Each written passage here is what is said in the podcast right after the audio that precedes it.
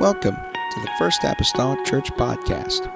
Our church mission is to love as God loves, showing compassion to every soul, thus winning those souls and equipping them to be sent out to plant and to harvest.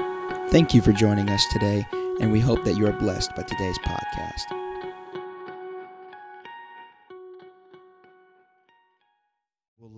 But let's look at Acts chapter 24 and verse 24 starting. The Bible states these words, "And after certain days, when Felix came with his wife Drusilla, which was a Jewess, he sent for Paul and heard him concerning the faith in Christ. And as he reasoned of righteousness, temperance, and judgment to come, Felix trembled and answered, 'Go thy way for this time. When I have a convenient season, I will call for thee.'" For a little while this morning, I want to preach this, and it may take me a while to get there, but I'll get there. I want to preach quiet desperation. Quiet desperation today. Can we go to the Lord in prayer one more time, that the Lord would have his way? Father, God, I come to you right now. I need, Jesus, your help, Lord, in this service, in the ministry of the word of the Lord. God, I pray, Lord, let every mind and every heart, Lord, be geared towards you right now, that they would receive what the word would have to say. Help me, oh God, mark every bit of error, Lord, from my mind and my lips. Help me, Jesus, to relay this in such a way someone could understand or grab a hold of. I pray, Jesus, today, God, define, God, perhaps where someone may be this morning. Help them, encourage them, Lord Jesus. This be a rallying cry, Lord, for them this morning. God, and we'll thank you and praise you in the lovely name of Jesus Christ that I pray. Amen and amen. Can we give the Lord another great hand clap of praise before we're seated? Hallelujah, God, we love you. Great is our God. Amen. You may be seated this morning in Jesus' name. Look at your neighbor and say, quiet desperation.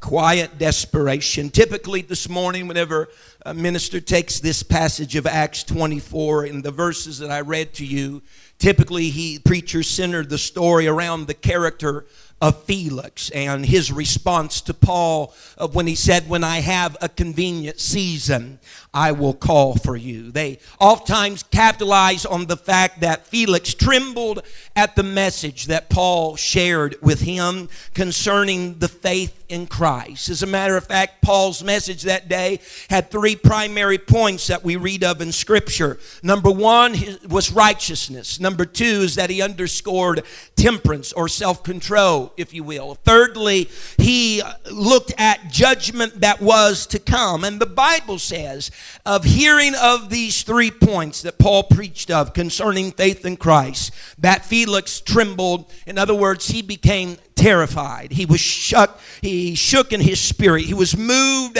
by the message that he heard. And this is quite a telling story of the impact of the gospel, the impact that the message had upon Felix, because from my understanding, Felix being a Roman, they prided themselves in their ability to not show their emotions, not show their expressions under any and all circumstances. And so for Felix to actually tremble and be impacted and affected by the message is quite a telling fact, because he was a Roman, and what he heard and what he digested that day, the information that was given to him, impacted him enough to move and to tremble. He could not hold it, if I could say. He couldn't hold it all together that day. Couldn't hold his composure, not that day, and not certainly now as Paul was preaching to him. And although he was moved, the Scripture says, he was not moved to the degree of the Philippian jailer that we read of in Acts 16, who when there was a jailbreak around the midnight hour that included Paul and Silas, fearing that all the prisoners were gone, the Bible says that that Philippian jailer was trembling as well. And he came to Paul and Silas, though, with a question on his lips, asking, "Sirs, what must I do to be saved?" His trembling caused him to ask what he must do about his life. Felix's trembling seems not to have done that type of outcome for him. No, rather he reacted in a way that he was not reacting positively to what he heard and to what he felt. Whenever he trembled under what he heard, the Bible says that he dismissed Paul until a convenient season in the future. If I may say, he delayed, he postponed something that could have taken place in an instant for another time, another season, and another day. Now, that's usually what we'll preach from Acts 24 in the verses I read to you. So you're getting a sermon within a sermon. Amen. That's usually what we would preach. And that was the response of Felix. But folks, I come to look through the eyes of another individual in the story today. What about the other individual in the story? What about Drusilla? What about Felix's wife? The scripture does not record what her reaction was. It does not say that she trembled or that she did not tremble. As a matter of fact, most people, when they read the story here, just see Drusilla as standing in the shadows of this story, kind of in the background, not a major player in the story. But I submit to you this morning, I believe it is Drusilla. It is her, that she is the reason for the meeting that's being done right now with the Apostle Paul. For one, her husband Felix, just a few days prior to this meeting, has already had audience with Paul, has already spoken with Paul a few days earlier. Secondly, the scripture states in verse number 24, if you'll look at it, the Bible states it as this in the Word of God. When Felix came with Drusilla, his wife, rather than when Drusilla came with her husband Felix, meaning as though it was Drusilla that was wanting the meeting. It was Drusilla that wanted the time frame of hearing to Paul and listening to Paul. Now, scripture says that Felix called for Paul and he sent for Paul. Well, he's the governor. That's his responsibility. If anybody's going to get him out to talk to, Felix would have to be the one. But the Bible says that he went with his wife, Drusilla, meaning as though it must have been her that wanted this meeting and this occasion to talk, amen, to the man of God, or rather listen to the man of God. Now, I got to do a little groundwork here today. Drusilla was Herod Agrippa I's youngest daughter. You read throughout the New Testament scripture, you'll read many times of this person, Herod. But all the Herods that you read of are not the same Herod. All right? There are several Herods mentioned in the Word of God. She was the youngest daughter of Herod Agrippa I. She comes from a long line of Herods. Again, Herod wasn't a personal name. Herod was a family name. Herod was a surname. So whenever you read of Herod in Matthew, it may not be the same Herod in Acts. All right? They're just a long, big family of Herods. But Drusilla was a part of that family and a part of that heritage. And something that was not uncommon to her family is that her family was very interested in and intrigued by the apostles' faith. They like to listen to and they like to ask questions concerning the apostles' faith. For that matter, Drusilla, the Bible says, was a Jewess. And the Bible gives us the impression that these long line of Herods always like to ask questions and be inquisitive about these persons that were connected to the faith. The Bible records for us in the Gospels that there was one particular Herod that observed the man that we know as John the Baptist. And he observed John the Baptist. And the Bible says when this Herod heard John the Baptist, he did many things and he heard him gladly. He liked to listen to John. He liked to hear the preaching, we might say, of John and the messages of John. Luke also spoke of a Herod, the Bible said, that desired to see Jesus Christ. He was interested in this man that was going around doing miracles and wonders, teaching in the synagogues, walking on water, all these fabulous things he desired, a Herod did, desired to see Jesus Christ. And the Bible even says when he saw Jesus Christ, that he was exceedingly glad when he saw Jesus and even hoped that he might see some miracle that Jesus would do. And so they're very interested in everything that concerns the faith. They're interested in the miracles. They're interested in the signs and the wonders and the messages that these individuals bore, whether it was John the Baptist, whether it was Jesus Christ, or like now, whether it was the Apostle Paul. The Herodians or the Herod family took interest in those of the faith. And folks, this serves to reason. And this is a long story to make a point today, all right? But this serves to reason, because when we look a little further into the genealogy of this Drusilla, amen, Drusilla was of the Herod family, and the Herods were Edomians. That don't mean much to you right now, but Edomians were from the stock of Edom, the stock of Esau. Anybody ever heard of Jacob and Esau? Drusilla's family tree goes all the way back to Esau, that twin brother, amen, to Jacob, that wrestled with him in the womb of their mother, Rebekah. It is Esau who struggled with his brother there.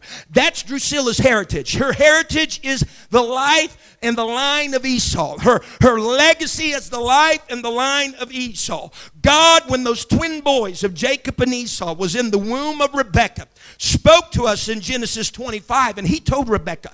Rebekah wasn't understanding what was going on inside of her womb, Sister Shay. She didn't know what was taking place. And God said, two nations are in thy womb. He said, two manner of people shall be separated from thy bowels. And you could not get two boys any different from Jacob and Esau. The Bible says that Esau was a man of the field, but Jacob was a dweller of tents. Esau was the firstborn, which means he had the birthright, which meant he got a double portion of his father's inheritance when it was all said and done. Meaning he had certain perks and certain privileges. He had the birthright. And as a result of having the birthright, everybody say opportunity. He had a great opportunity that was given to him in his life by being firstborn and having the birthright. But the Bible says on a certain day, as Esau has been gone, amen, here comes Jacob. He's cooking some pottage there. Esau's coming in. He's very famished. And he is willing at this moment in his time to take this birthright, this great opportunity that he has, amen, that will give him perks and privileges, and to sell it, amen, for a bowl of pottage, as it were. It was in that moment, Brother Terry, that Esau decided, and he despised his birthright. If I might say, he despised his opportunity, because he could not picture, what good does this birthright do me in this present moment? He even said, what shall this birthright profit do to me in this moment? So he degrades it. He doesn't seem to look at it as anything honorable, of anything of great worth. He had a great opportunity, but he passed it by. And so as Drusilla is standing there that day, and the Apostle Paul is preaching about righteousness and temperance and the judgment to come, what she is witnessing through the words of Felix is all too familiar to Drusilla and her legacy and her ancestry that started all the way back with Esau, a man who likewise forfeited a great opportunity that he had in his own life. This had been Drusilla's history. Folks, and I want to prove by Scripture, her history has been a family line of people in her family that constantly missed opportunities, not because there were none, but because they did not take advantage of them when they were there. This was her legacy. This was her history. The Bible says in Isaiah 21 and verse 11, it says the burden of Duma, which is the burden of her people, the burden of the people that she was from. He says, he calleth to me out of Seir. Watchman, what of the night? Watchman, what of the night?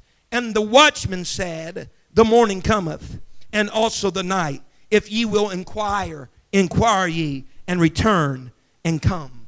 The burden of Duma, the burden of her people was this, is that they made a call to the watchman. Now the watchman is on the wall of the city. He has a better advantage of his surroundings than anybody else, better perspective. He knows when an approaching war is coming. He knows when an approaching storm is coming because of where he's positioned. He knows when all these things will shake down. He knows the passing segments of the night because he sees whenever the sun breaks the horizon, and he sees whenever it's going to fall back on the horizon. And so the watchman is positioned there in a place. He knows things better than anyone else. And so the burden of of Drusilla's people was this. They called to the watchman. Night evidently is upon them. And they say, watchman, what of the night? In other words, how long is night going to last? Is this about over?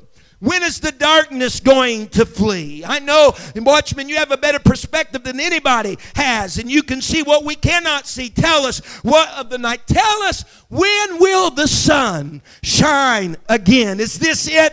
Are we entering into the eternal night, watchmen? Is there still another hope for tomorrow? Is there still another chance for another day? And they're just asking him, when is night going to be over? Is it going to be possible that the day is going to break again? You got to understand these words coming from a people whose great, how many greats back, granddad Esau, amen, estranged them from some privileges, kept them from some benefits due to a poor decision made during a very opportune time. The watchman's call back to the burden of Duma or Drusilla's people was this. He says, let me tell you something. He says, morning is dawning. Morning is coming, but at the same time he says morning is coming. He says night is coming as well. In other words, morning's going to dawn, but it's going to be swallowed up again by the night. And that's all these people of Duma, all these people that were part of Drusilla's family needed, because as long as they had the assurance of a day between the two nights, they could continue to procrastinate, continue to put off what needed to be done. As long as they always had another opportunity, there was no need for them to act now. The reason why they asked, if night, what of the night? If we knew day was going to come again, then there's no need for us to react right now. There's no need for us to make a choice. No need for us to make a decision. No need for us to be involved, because we always got another opportunity. Someone say amen. There was, I suppose, as the story is told, a little bit of a meeting down in hell. The devil wanted to come up with some type of new strategy that he could use upon the earth against humanity. And all the imps are scratching their heads. They're brainstorming for some new strategies. And one imp came to the devil and says, I tell you what, I'll go to the earth and I'll tell them there is no God. The devil said, no, we can't do that. There's already too many people that believe in a God. They know that there's a higher power beyond themselves. That won't work.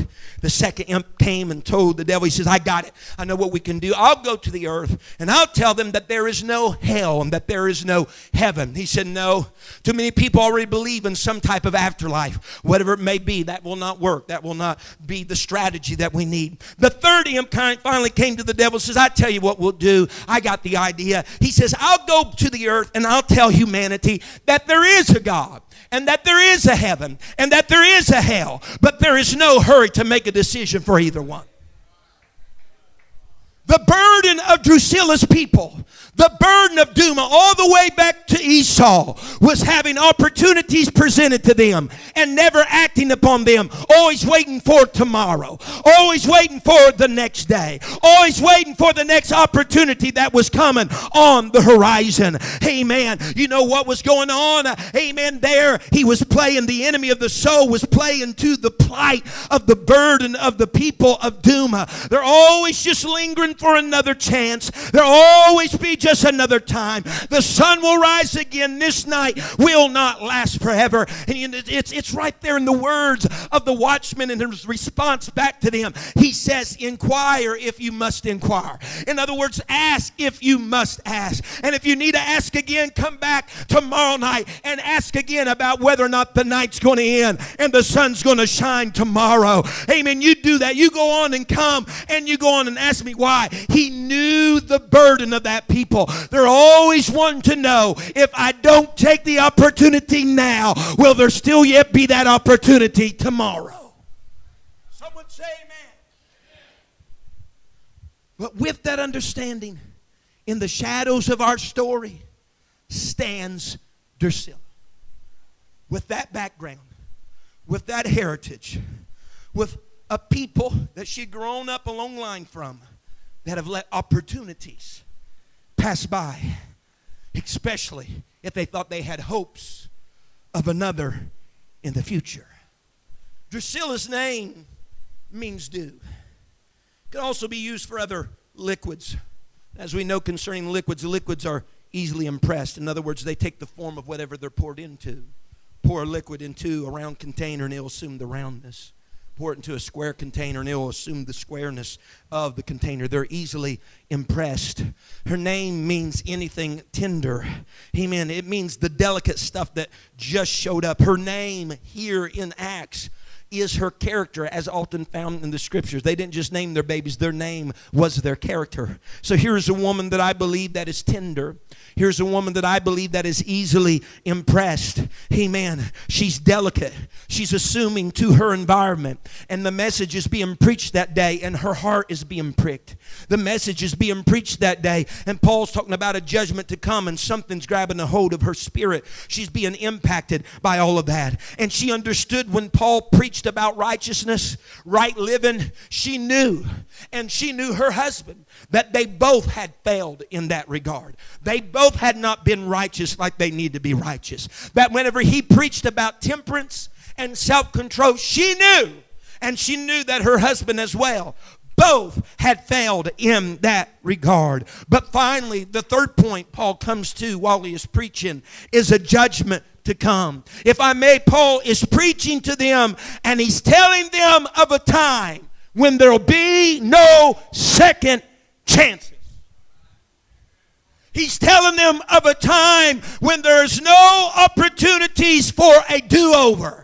That's not allowed. He's telling them of a time when the night is not going to live and the morning is not going to shine on the people. And while he's preaching that aspect of his sermon, Felix is trembling over here. And no doubt Drusilla sees the impact that has on her husband that usually did not show any emotion, usually did not show any feelings. And she sees him deeply moved. And I believe that Drusilla is impressed by the words of Paul. She's tender. She's like dew. She's like a liquid. She's easily assuming to her environment. And I think she's thinking in her heart over there in the corner, man, I would love to break the cycle of my family tree. I would love to break the cycle of my genealogy, where everybody in my family has just missed opportunity after opportunity after opportunity. But the plight of Drusilla is that she lived during a culture and during a time when women were supposed to be quiet. A cultural time when they were admonished to silence, when she was hushed to obscurity. And I see a woman that would really like to say something about now, over in the corners about what the preacher was saying. But because of the culture of her time, she was nothing more but in quiet desperation. She didn't want to walk the same path as Esau. Didn't want to walk the same path of always approaching the watchman the next day, asking, is there going to be another day? Is there going to be another opportunity? Is there going to be another time whenever I can make this right? I see a woman sitting over in the background, amen, rejecting what her husband had to say, amen, because while her husband is rejecting this time with the man of God, rejecting this opportunity, or if at best putting off this opportunity, I see her reflecting on a lifetime of her people and her family that have done just the same. Someone say amen. Oh yes, they have. I'm telling you, this is not just a one generation, skip a generation thing. This was an epidemic in Drusilla's family. Her great grandfather Herod could have been among the wise men when Jesus was born. Listen to me. And could have been among them and kneeled down and offered gifts beside them to that King Jesus in Bethlehem. But instead, her great-grandfather is the one that attempted to kill the baby Jesus. Her great-uncle Herod could have been baptized by John the Baptist. He could have accepted the sermon on repentance and remission of sins. But instead, he had that opportunity afforded to him, Brother Fred. But instead, he had a legacy of a heritage. I'm going to take this opportunity. I'm going to push it aside. There will always be a tomorrow. And instead of being baptized by John, He imprisons John the Baptist and eventually has his head brought to him on a charger. He killed John the Baptist. He mocked Jesus Christ, the one Jesus who came to save the people from their sins. What an opportunity. This Herod mocked, and he should have marveled and taken advantage of what was before him. Drusilla's father could have taken the teaching of the pastor, the first pastor of the Jerusalem church by the name of James. He could have discovered a new way of life through the preachings that James had. But instead, in Acts 12, we read about Drusilla's father. He killed the apostle James. Opportunity. Opportunity. With John the Baptist, with Jesus, with James, all the way back to Esau. Opportunity. But is there going to be another one? Okay, I'll let this one pass me by. Oh, you say this is John the Baptist. He's the forerunner to Jesus. That'll be our next opportunity. See, always looking, not for the now, but for someday in the future. That was the people that Drusilla was a part of. Brother McGee, I thought you said they liked to hear about the faith in Christ. They did. They love to hear about the faith in Christ. Since Esau up, they love to hear about the things of God. They love to see those opportunities go, come, and sadly they love to see them go as well. They discovered all these things. They just allowed them slip through their hand as sand. And now the apostle tells Drusilla and her husband, Drusilla, there's going to be a day of no more chances. There's going to be a day of no more opportunities. Hallelujah. I don't know what happened. She may have, folks, the reason for this meeting and the reason why her husband came with her to this meeting, she may have convinced him in private to have this meeting. But whenever they were in the meeting, she had no control over the results. She had no control over whenever it would end. That was up to her husband. And imagine with me for a moment, while Felix is saying, go thy way to Paul. Listen to me. As Felix is standing there trembling and not wanting to give in to what he was feeling. And he's telling Paul, go thy way for this time. Over here in quiet desperation is a woman that sees through the actions of Felix her family of all the years time pass. And she's saying, while he's saying, go away, there's something crying out in me that's saying, I wish he would just stay a little longer.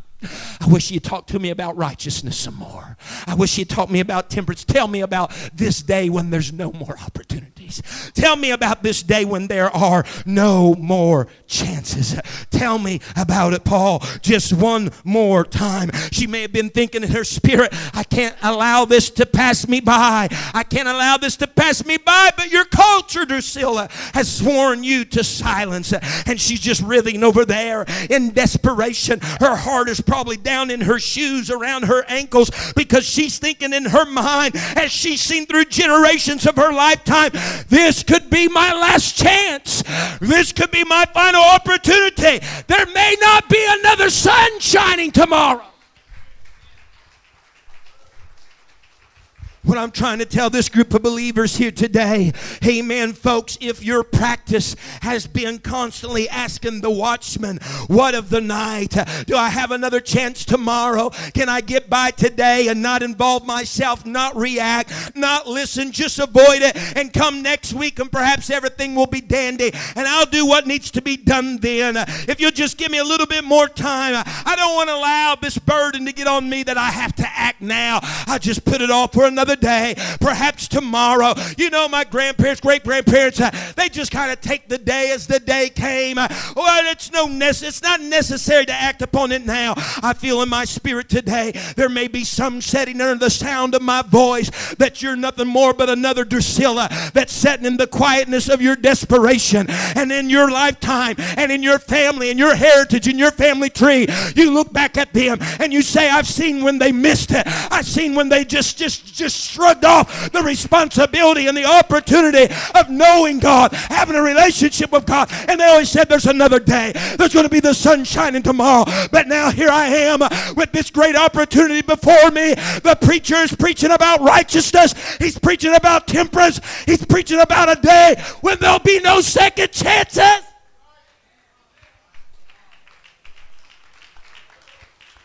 Because, folks, if I could change the message right now, there is a day coming.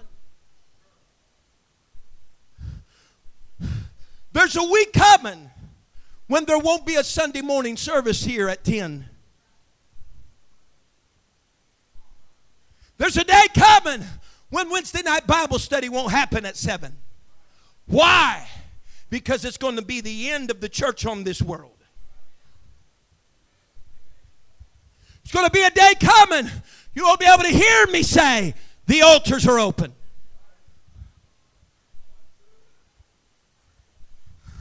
Don't get caught by the burden of doom. Don't let that become your burden. Don't allow this service, or any service for that matter, become a missed opportunity in your logbook. Don't allow any of them just to be another one that I can get through. There will be always another one coming. There's no reason, can I say today, we live in a different culture and a different time. There is no reason for you to suffer like Drusilla suffered in her quietness and in her silence. If you're in quiet desperation this morning, all you need to do is open your mouth. All you need to do is cry to God. All you need to do is lift your voice. He'll hear you. Don't pause. Don't delay. Somebody hear me today. You need not get complacent right now. You need to cry out to God. Let your voice be heard. I'm not going to allow their story to be my story. I'm going to take advantage of this opportunity that's afforded me.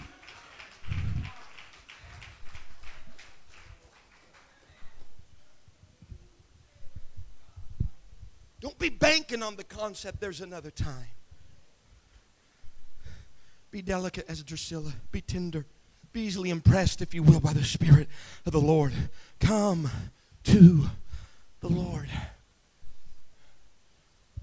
David said, Psalms 86 and 7. He said, in the day of my trouble, he says, I will call upon thee, making reference to God. I'll call upon thee, for thou wilt answer me. But what we oftentimes do, we have all of our trouble with us, and we're in the silence and quietness of the desperation that life has served us. And there's no crying going forward. There's no request for help. I don't know why we do this. I don't know if life in some instances has jaded our view of God, because we've cried to people or family members and they've let us down. You hear me today? We've opened ourselves and exposed our hearts of desperation to people of our own kind, other humanities, other humans, and they've disappointed us. And sometimes I think the relationships that we have with other people, some that are bad and some that are excellently good among humanity, but those that are bad sometimes I think we use as a lens that we look at God through. And we're like, I can't cry out to him. What if he disappoints me? I can't cry out to him. What if he lets me down? And so we sit quiet in our desperation with the greatest of opportunities extended to us, by allowing it to pass by because we're afraid of the unknown. But David gave me the assurance. He wasn't questioning that. He was stating that emphatically. He says, when I cry to the Lord in my trouble, whew, he will answer me. So you need to find the courage. You need to find the tenacity. Whatever it is that's hurting you, whatever it is that's bombarding your mind, don't keep that in your circle of quietness. You need to open that up to God. You will not be disappointed. You will not be let down. With every other individual that's let you down, you have found someone finally. And I say this with confidence today. You found somebody finally that you can open up to. And your life doesn't have to be the same life that's been written prior to you. Missed opportunity after missed opportunity, missed chance after missed chance. You have the greatest opportunity right here before you today. And I'm not talking about me. I'm talking about God. You have the greatest opportunity right before. Yes, you do. I like 1 Chronicles 28 and verse 9. David that said that in Psalms, David speaking to Solomon, to his son Solomon, he's trying to pass this understanding on to another generation. All right, lest it be lost, lest there's some generational gap that takes place and people come to a place believing that God doesn't hear, or God doesn't answer, or God won't be there. He tells Solomon, mainly the second half of this verse, he says, "For the Lord searcheth all hearts," he tells his son, "and understandeth all the imagination of the thoughts." God even knows your thoughts. He says, "If thou seek him, Solomon, he will be found of thee." In other words, if you seek for the Lord, you'll find the Lord. But you got to take that opportunity. You got to take that rising of the day that's happening in your life and take advantage of that. Drusilla, you don't have to suffer in silence. The Bible tells us over and over again, "Seek and ye shall find. Knock and the door will be open unto you. Ask and ye shall." Folks, listen to me. Now, I won't hold you much longer. The chicken's on the plate back there. Breaded at that. Listen. Let me tell you. Listen to me. I know this is going to be so profound. Let me tell you what your greatest enemy is in this life. Beyond the devil and all those other things that trouble us daily. The biggest enemy in your life is tomorrow. What's that? Because it provides another chance, another day. The biggest enemy in your life is tomorrow. Because if you knew there was no existence of tomorrow, what would you do today that you were saving for tomorrow? Would you be quiet in your desperation if there was no tomorrow? Because tomorrow may be a day too late.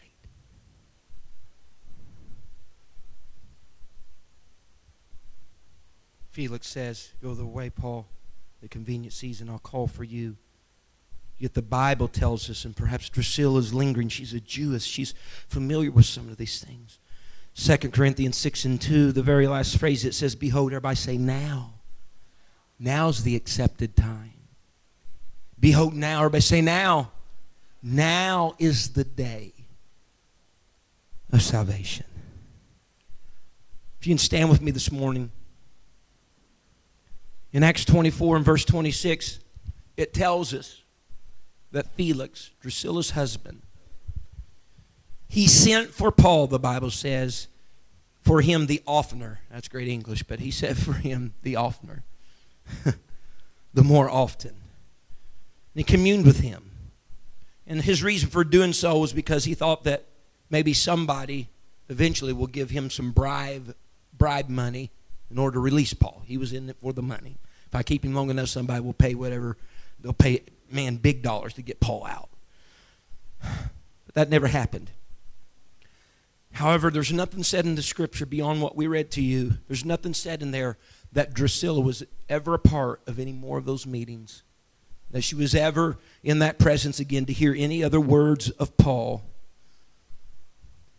In general, what I'm saying is that one meeting that according to Scripture, she may very well asked her husband that they would have, that very one meeting, may have very well been her one and only meeting.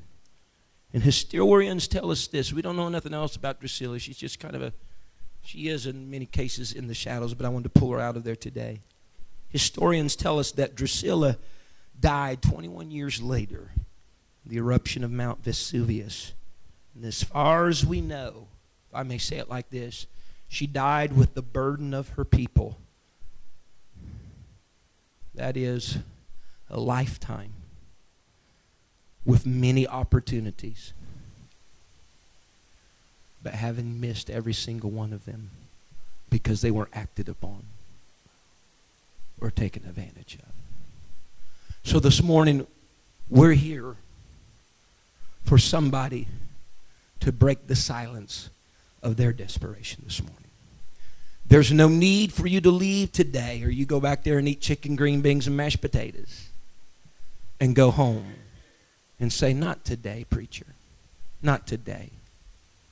I've talked to the watchman, and there's going to be a tomorrow. Not today, maybe next week. You know, there's just too many things going on. I've heard this so many times, folks. There's just so much going on right now. Whenever things calm down, I'll talk to God. When things calm down, I'll get to church and I'll make right what needs to be right. You know what, folks? The reality of life is this. It may end while things are still chaotic in your life. There may not be a tomorrow. There'll be two kinds of people here today. There'll be the Felixes that just adamantly say, another time. But there'll be some leaving here in the quietness of your desperation that says, I wish I'd have said something. I wish I'd went to that altar. I wish I'd prayed. I wish I'd cried out to God. Don't allow that to be your story when you leave here today.